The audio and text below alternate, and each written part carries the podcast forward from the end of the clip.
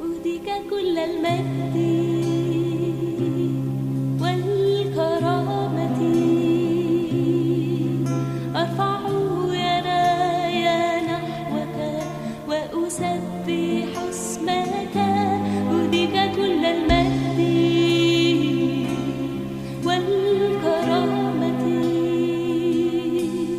أرفع يداي نحوك وأسبح اسمك أنت عظيم ليس مثلك يا رب تصنع العجائب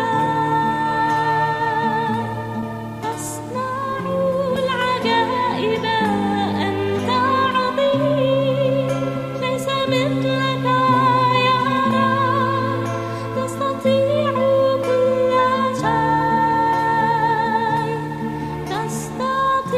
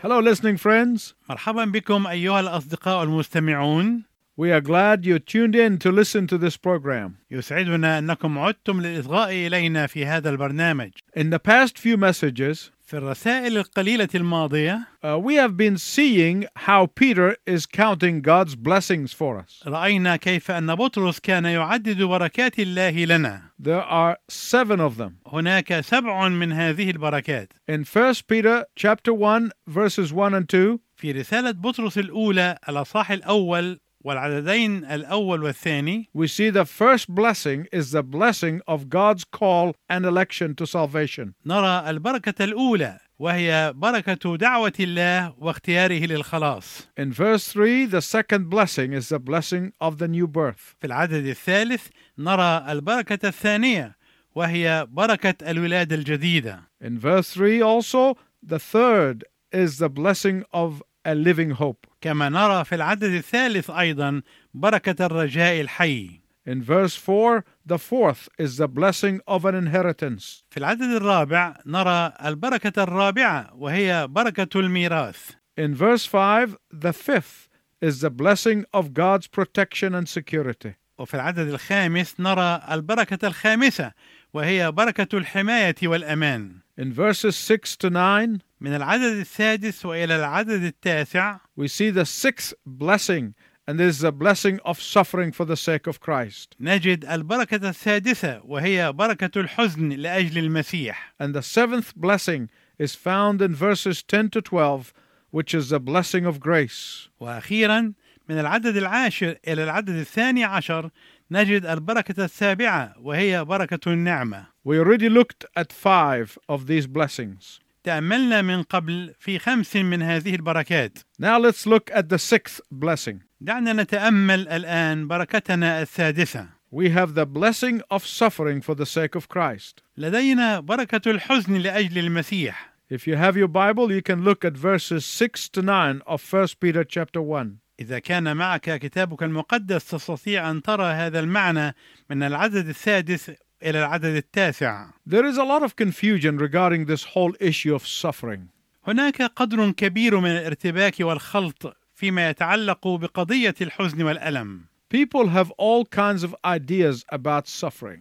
الناس لديهم كل أنواع الأفكار عن الألم والحزن Please listen carefully to what I'm going to tell you. أرجو أنك تنصت جيدا إلى ما سوف أقوله لك The reason there is confusion about the whole issue of suffering سبب الخلط والارتباك في مسألة الحزن والألم كلها because many people want to pick and choose verses from the scripture as if they were choosing food from a buffet table. أن كثيرين من الناس يريدون أن ينتقوا ويختاروا بعض الآيات من كلمة الله كما لو كانوا يختارون أنواعا من الطعام على المائدة Can you hear someone say, I like this verse, but I don't like this one? هل تستطيع أن تسمع شخصا ما يقول لك أنا أحب هذه الآية ولا أحب تلك And they end up with confusion. وينتهي بهم الأمر إلى الخلط والارتباك You have to look at the whole scripture. عليك أن تنظر إلى كل الكتاب معا You cannot just look at it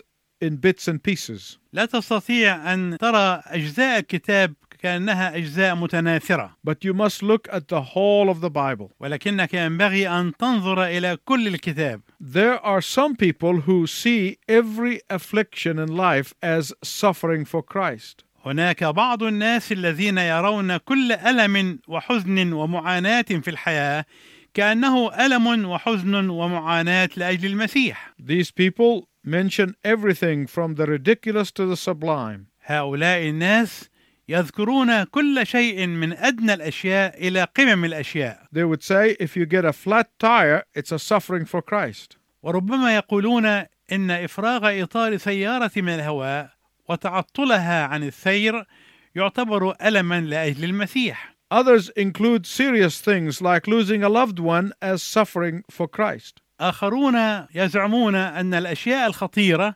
مثل فقدان الأحباء يعتبرونها آلاما لأجل المسيح Some people see everything as suffering for Christ, بعض الناس يعتبرون كل شيء آلام لأجل المسيح but that's wrong. وهذا خطأ There are different types of suffering in the world. هناك انواع مختلفه من الالام والمعاناه في العالم There are sufferings that are result of sin. هناك الام ومعاناه هي نتيجه الخطيه There are sufferings that are result of Satan's attack. وهناك الام هي نتيجه هجوم الشيطان There are sufferings that are the result of other people's stupidity. وهناك الام هي نتيجه غباء الناس الاخرين There is suffering just because we live in this fallen sinful world. وهناك الم وحزن ومعاناه سببها مجرد اننا نعيش في هذا العالم الخاطئ الساقط There are all kinds of sufferings. هناك كل انواع الالم والمعاناه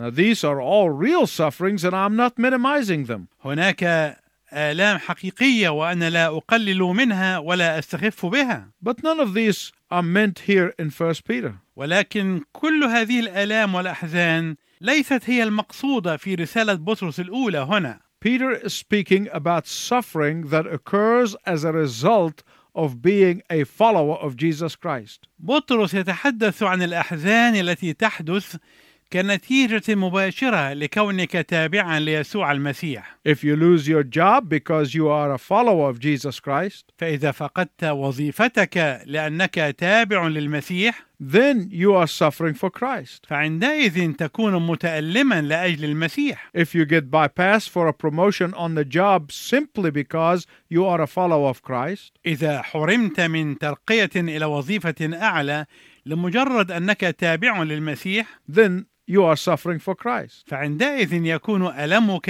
وحزنك لأجل المسيح But if you lose your job because you are lazy or incompetent, أما إذا فقدت وظيفتك لأنك كسلان أو لأنك لست كفءا للترقية that is not suffering for Christ. فهذا ليس ألما أو حزنا لأجل المسيح If they drag your reputation through the mud because you are a follower of Jesus Christ, إذا مرغوا سمعتك في الوحل لأنك تابع ليسوع المسيح that is a suffering for Christ. فهذا يعتبر ألما لأجل المسيح And He will bless you for that. وهو سوف يباركك لهذا السبب My listening friends, Peter does not say that suffering does not hurt. أيها الأصدقاء المستمعون إن بطرس لا يقول إن الألم لا يحزن أو لا يؤذي Will you listen to me very carefully, please? هل يمكن أن تنصتوا إلي جيدا من فضلكم؟ What Peter is saying is this ما يقوله بطرس هو هذا When you are allowed to go through suffering that is specifically directed at you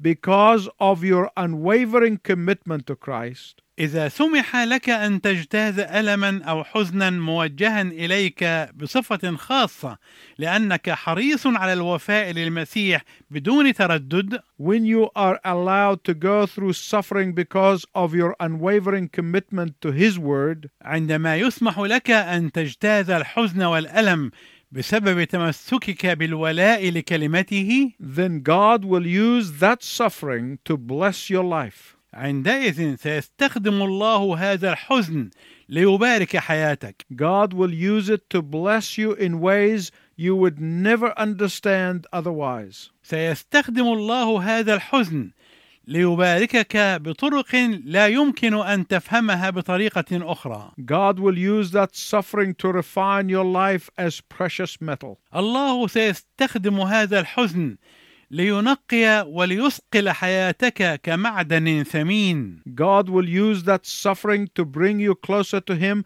in a way you never thought possible. الله سيستخدم هذا الحزن ليقربك اليه بطريقه لم تكن تظن ابدا انها ممكنه God will use that suffering to bless you in ways that makes the human mind boggle. الله سيستخدم هذا الالم ليوطد علاقتك معه ويجعلها وثيقه وحميمه بطرق تذهلك Peter is obviously thinking about how he failed to trust in the Lord Jesus. من الواضح ان بطرس يفكر كيف فشل في الثقه في الرب يسوع Peter is remembering how he denied Jesus instead of standing with him. بطرس يتذكر كيف انكر يسوع بدلا من ان يقف الى جانبه The Peter before the resurrection was afraid of suffering. بطرس قبل القيامة كان خائفا من الألم The Peter before the resurrection could not take suffering for Jesus' sake. بطرس قبل القيامة لم يكن يستطيع ان يتالم لاجل يسوع And that is why Peter denied Jesus and denied any knowledge of him. وهذا هو السبب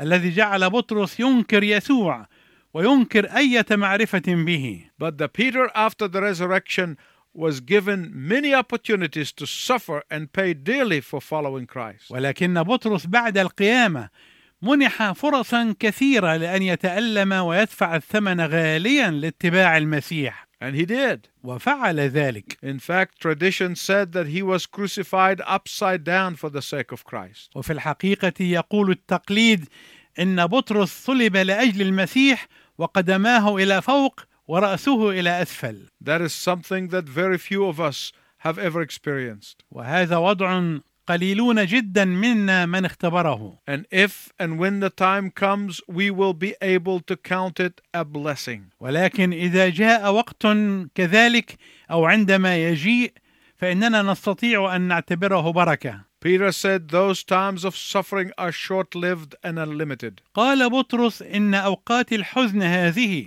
يسيرة وقصيرة الأمد Those times are not forever. أوقات الحزن هذه ليست أبدية But in the midst of those times, you will experience joy beyond measure. ولكن في وسط تلك الأوقات سوف تختبر الفرح الذي لا ينطق به ومجيد Now let's recount the blessings. دعنا نعدد مرة أخرى البركات Count your blessing of election. عدد بركة الاختيار Count your blessing of the new birth. وعدد بركة الولادة الجديدة Count your blessing of the living hope. وعدد بركة الرجاء الحي Count your blessing of the inheritance. وعدد بركة الميراث Count your blessing of God's security and protection. وعدد بركة الأمان والحماية والحراسة Count your blessing when you suffer for Christ. عدد بركة الآلام والأحزان لأجل المسيح Finally, وأخيرا count your blessing of the grace of God. عدد بركة نعمة الله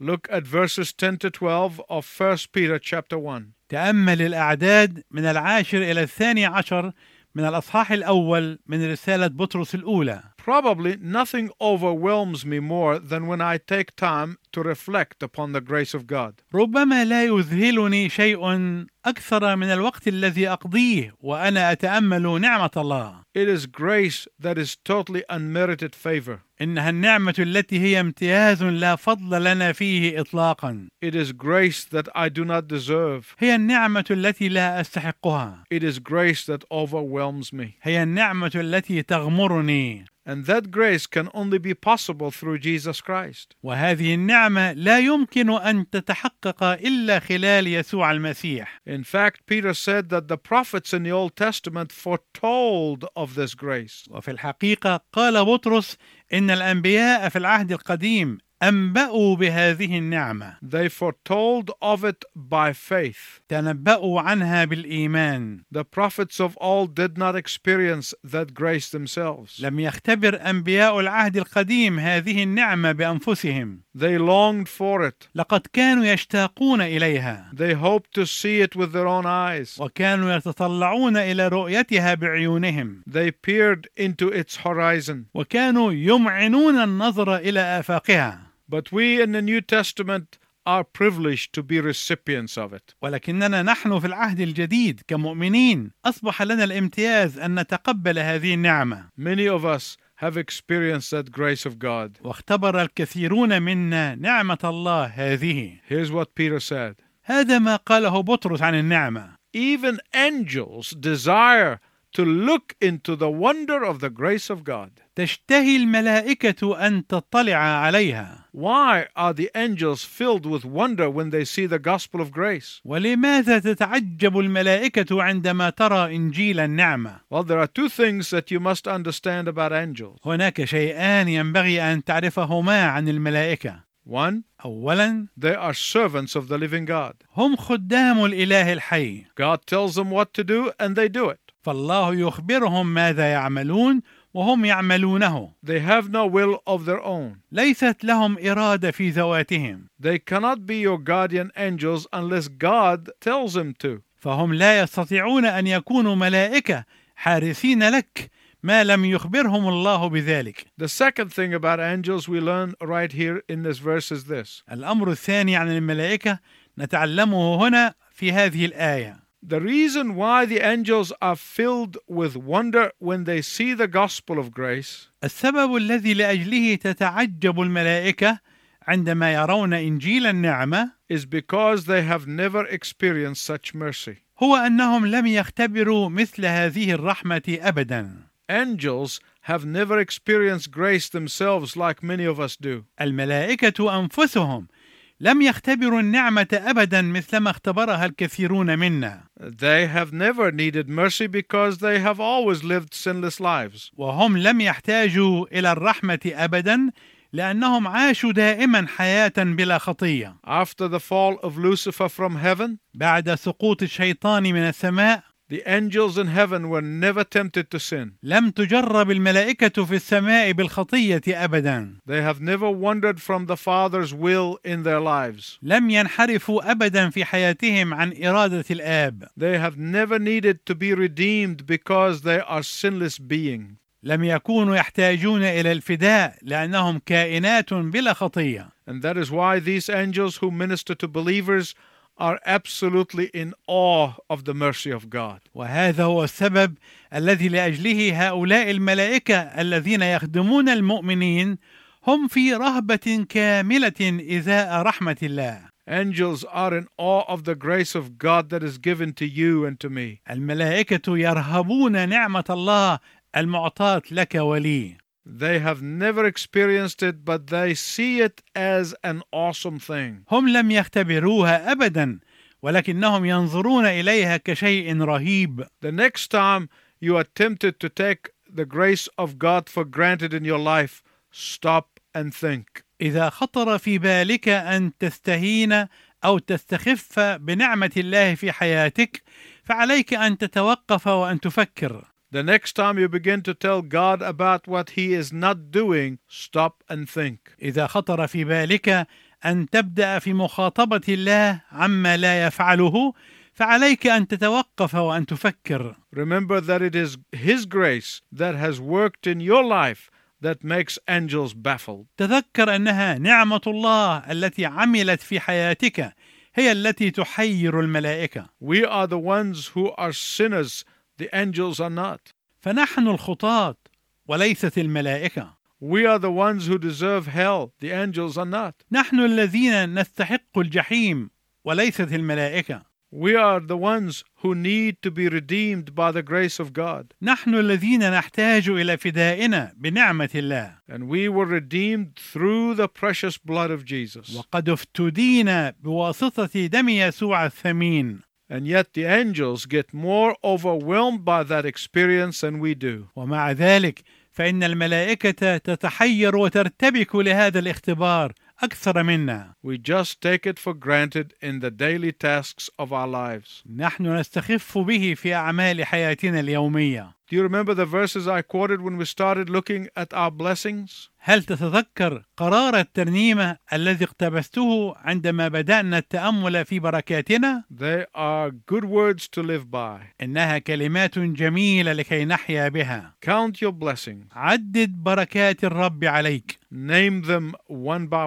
one, اذكرها واحدة واحدة and it will surprise you what the Lord has done. وسوف يدهشك ما فعله الرب If you have never experienced the grace of God, إذا لم تكن قد اختبرت نعمة الله أبدا if you have never experienced the peace that comes from knowing the grace of God, إذا لم تكن قد اختبرت السلام الذي يتحقق من معرفة نعمة الله you can ask Him today. تستطيع أن تطلب ذلك منه اليوم He will give it to you. وسوف يعطيه لك That is His promise. هذا وعده Will you ask Him هل تطلب منه today? اليوم He will never let you down. إنه لن يخيب أملك أبدا It is my prayer that you would say, Yes, Lord. صلاتي هي أنك تقول لله نعم يا رب Until next time, I wish you God's richest blessing. حتى نلتقي معا في المرة القادمة أرجو لك بركات الله الوفيره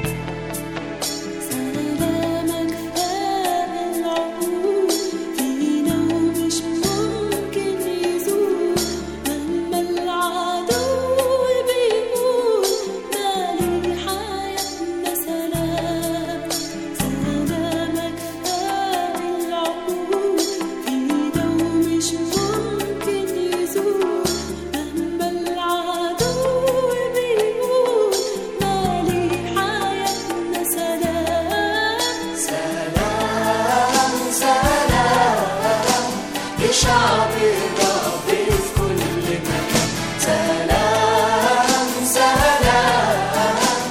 شعر